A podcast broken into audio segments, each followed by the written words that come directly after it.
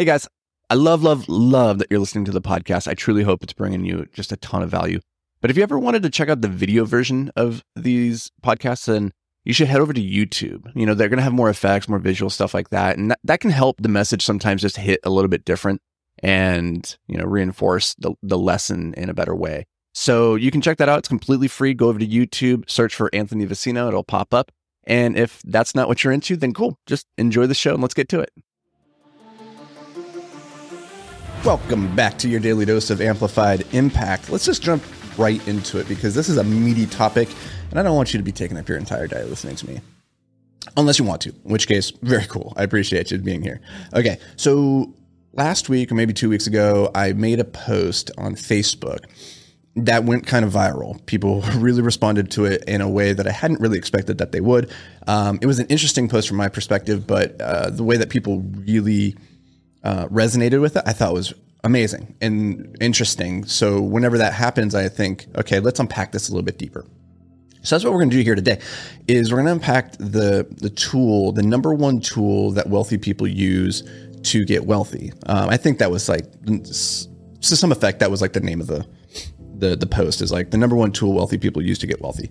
Um, but before we dive into that, like the the first thing that you got to know about the tool is that tools are neither good nor bad.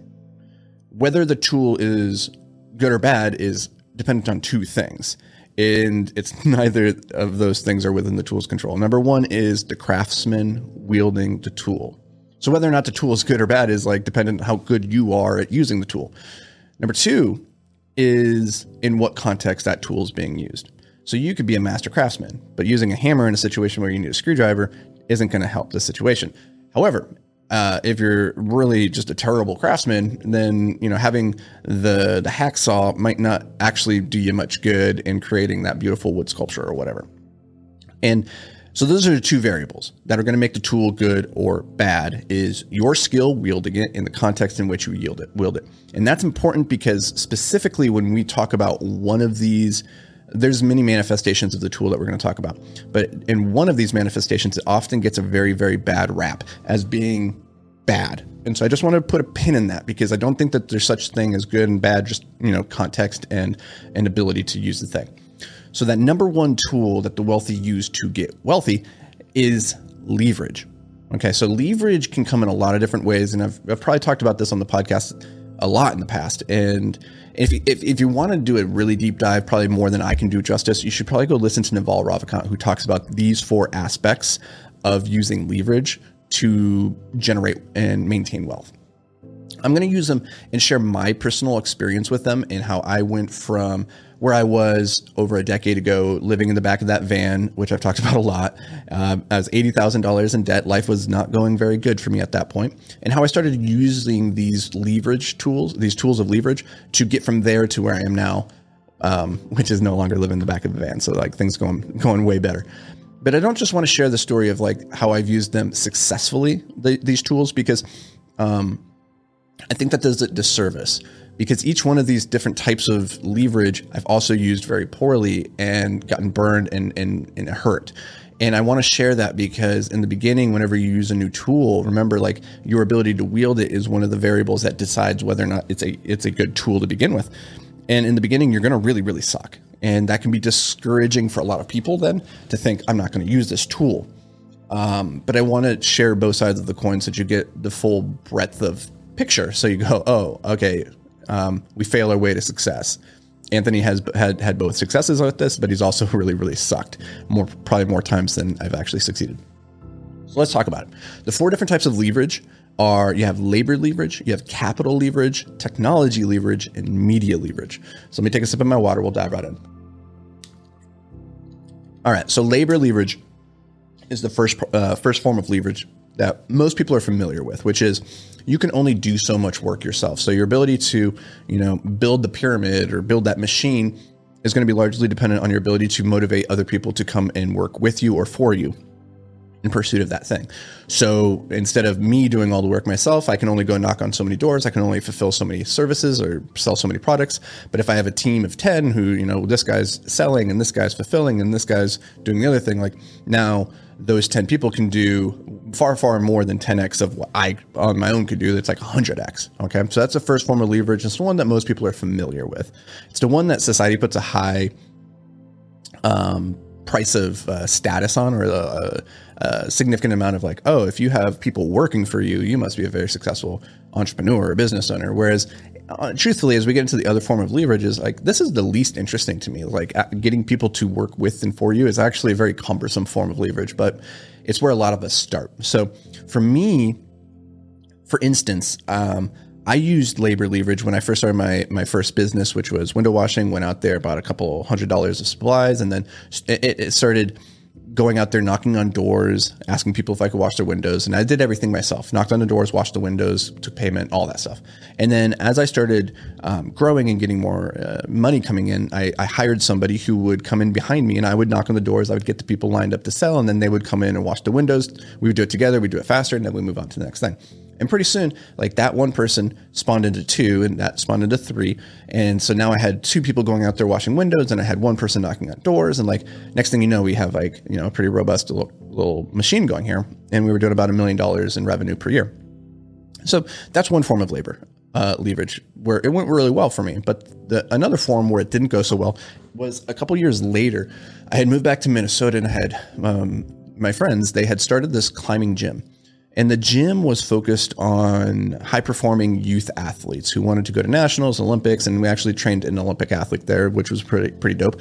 Um, but it was in financial woes because the business model that they had created fundamentally didn't work for a lot of reasons. Um, but at that point in my career, I didn't have the perspective or the humility to look at it objectively and understand like what was actually happening and why it wasn't going to work. But I told him I could fix it, and so I stepped into the role and started trying to turn this thing around.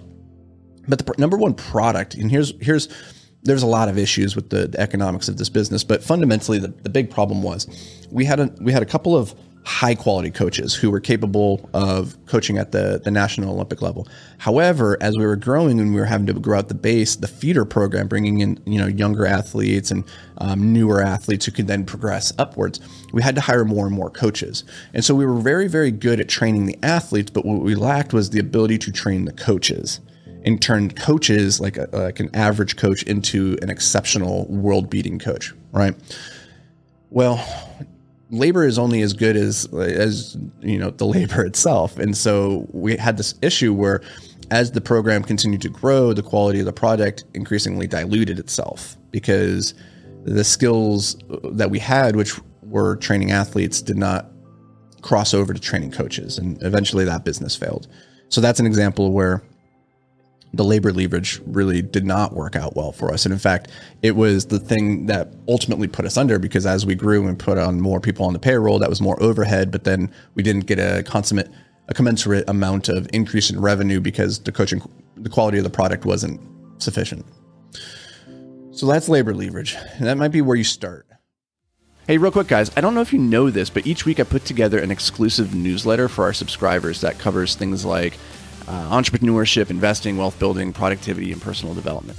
Also, you get some pretty cool behind the scenes content that the rest of the world just will never get to see. So if you're interested in joining us, get over to beyondtheapex.com slash newsletter to join the tens of thousands of other subscribers getting their weekly five to thrive.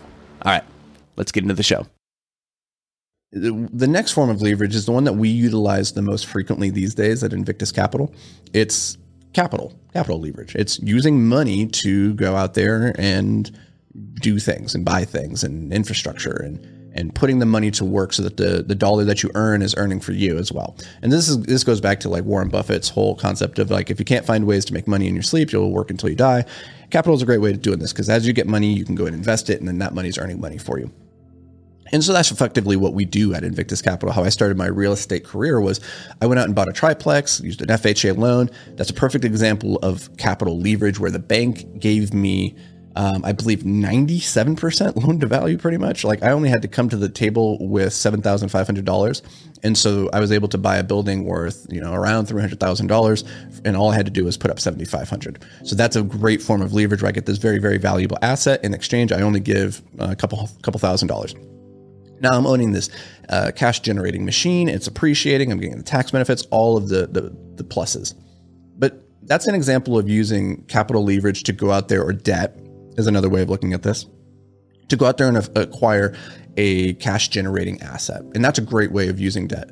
The bad way of using debt, and, and if you remember back at the beginning, I said not uh, no tool is good or bad. It's just context and the, the ability of the wielder. And uh, this is this is the reason I wanted to talk about that this angle is because a lot of people look at debt as being bad. Like the Dave Ramsey's of the world will say like all debt is evil and there's no such thing as good debt. And that's that's not true. It, it's not it's not accurate. There is good debt, but it's used to acquire assets. And there is in fact bad debt. It's the type of debt that's used to go out there and you know acquire commercial products that you couldn't afford otherwise, liabilities, things that are taking money out of your pocket, like a car, or new shoes, or like that fancy new house or whatever that you're going to be living in, but it's not going to be putting money into your pocket. And that was the type of leverage that I used really poorly when I was when I was younger. If you think back to like I was eighty thousand dollars in debt because I was using credit cards and taking out money to um, buy a lifestyle that I fundamentally could not afford. And I think a lot of people find themselves in that trap as well, where they don't know how to use debt. And because it cuts both ways, a lot of people end up getting mortally wounded because they just they misuse the tool. The the third type of leverage is maybe the most interesting one in the new world, which is technology leverage. Because with the advent of coding and more specifically no code um, softwares, where pretty much you don't even need to speak the language of the computer anymore. You have, you know, Wix or Beaver Builder, Divi, WordPress, websites, and Shopify and Amazon e-commerce where you can just go and you can set up a, a landing page and you can build out a company in a completely digital environment without having any knowledge of how to actually speak the language. And it's a great equalizer in, in one way but it's also the most powerful form of leverage in the grand scheme of things because the marginal like cost of replication when it comes to technology is so so small. So like you can go build your shopify store and then you put a product up there and then you put another product. And you know for one person to come and buy that thing it's it doesn't cost any any additional revenue right? And so this is why uh, technology companies have such crazy multiples, and they're like why we see so many unicorns and billion dollar companies um, based in tech is because you can do the work one time. You can have a really sophisticated software engineer write the code and build the product, and then you can sell it to a billion people. And you don't have to do anything new each time. It's just the same product over and over and over. And so for me, like a good example of how I've used this one recently in my life is um, earlier, about a month ago. This was was in August, um, which gives you some context of when I'm recording this. It, I I built a course that um, I, I, sold like twenty thousand, twenty five thousand dollars in the span of like a week or something like that. And in the in the in the course of building that that product, um, I used Teachable, just an online platform. I created the tech, the, the, the product and put it there, and then I've been able to sell it over and over and over and over. I haven't touched it since. It's been over a month and it continues selling. Just one time built it, sits there, and it just continues to sell and that's a great, that's fantastic, honestly. Um, there's other forms of technology leverage like email lists, um, where you can get people into your ecosystem and then continue to to sell to them into the future. But this is like the most interesting and probably the most powerful form of leverage these days because anybody can access it. It just requires the the desire and intention to sit down and learn it and build it and then sell it. So, but that's not always the case that it's going to work out. Like I shared an, just shared an example of a, a, product that I built that sold really well in the last month. However, a year ago, I built a similar product that sold like two hundred and seventy five dollars. So, case in point, like. Uh, not everything you're going to build is going to crush it. And so take that, take that into mind. Like, but the plus side of technology leverage is like you can get infinite number of swing at bats. So you just keep showing up and just keep pumping out product. Like keep trying, keep trying. Eventually it hits and um, you can do extraordinarily well there. The the fourth type of leverage is media leverage, which is the ability to like create content that is evergreen is going to have the ability to reach say a million people right? So like this this podcast is a perfect example of using media leverage where i'm creating this podcast. It's going to be about 15 minutes of work. I'm going to put it out there. It's going to cost a couple hundred dollars for hosting over the course of its life and then you know all the marketing that goes into it. But this is something that thousands if not millions of people could theoretically encounter and it's not going to cost me anything additional other than my you know my input of my time and my energy. So that's a great example. Another one is we wrote a book about a year ago that over the life of it, over the last 12, 13 months, it's probably made like fifteen, twenty thousand dollars, but it's brought in investors who have invested over three million dollars with us. Right. So the the amount of leverage that you can get from media these days and again it's like technology because technology has like reduced the expenses of like creating a podcast or writing or publishing and distributing a book like it makes it so easy to do these things that I don't see any reason why everybody shouldn't be using this form of leverage to its max through social media and just um, all the different ways of, of putting out content into the world. A way that this is like one of the things with media though is just because you make it doesn't mean people are going to consume it. And i think our podcast multifamily investing made simple is a really good example of this. We started that over two and a half years ago. We're almost to 300 episodes at this point. And for the first 50 60 episodes we got like zero traction zero like very very little listenership. Um, if you go back, I, I think we're getting like a couple hundred listens per month, so it's like very very small. These days we're getting you know thousands and thousands and thousands of listens every single month, and it's incredible. But um, there's a very long period of time where it was not getting that. And if we had just given up and quit, then we would never have gotten to the point where that media leverage could actually be fully utilized. And I think this is the reason why most people fail to use media leverage is because they they don't stick with it long enough. They don't put out enough content. They don't put out good enough content, and so it never gets discovered and ends up being a waste of time.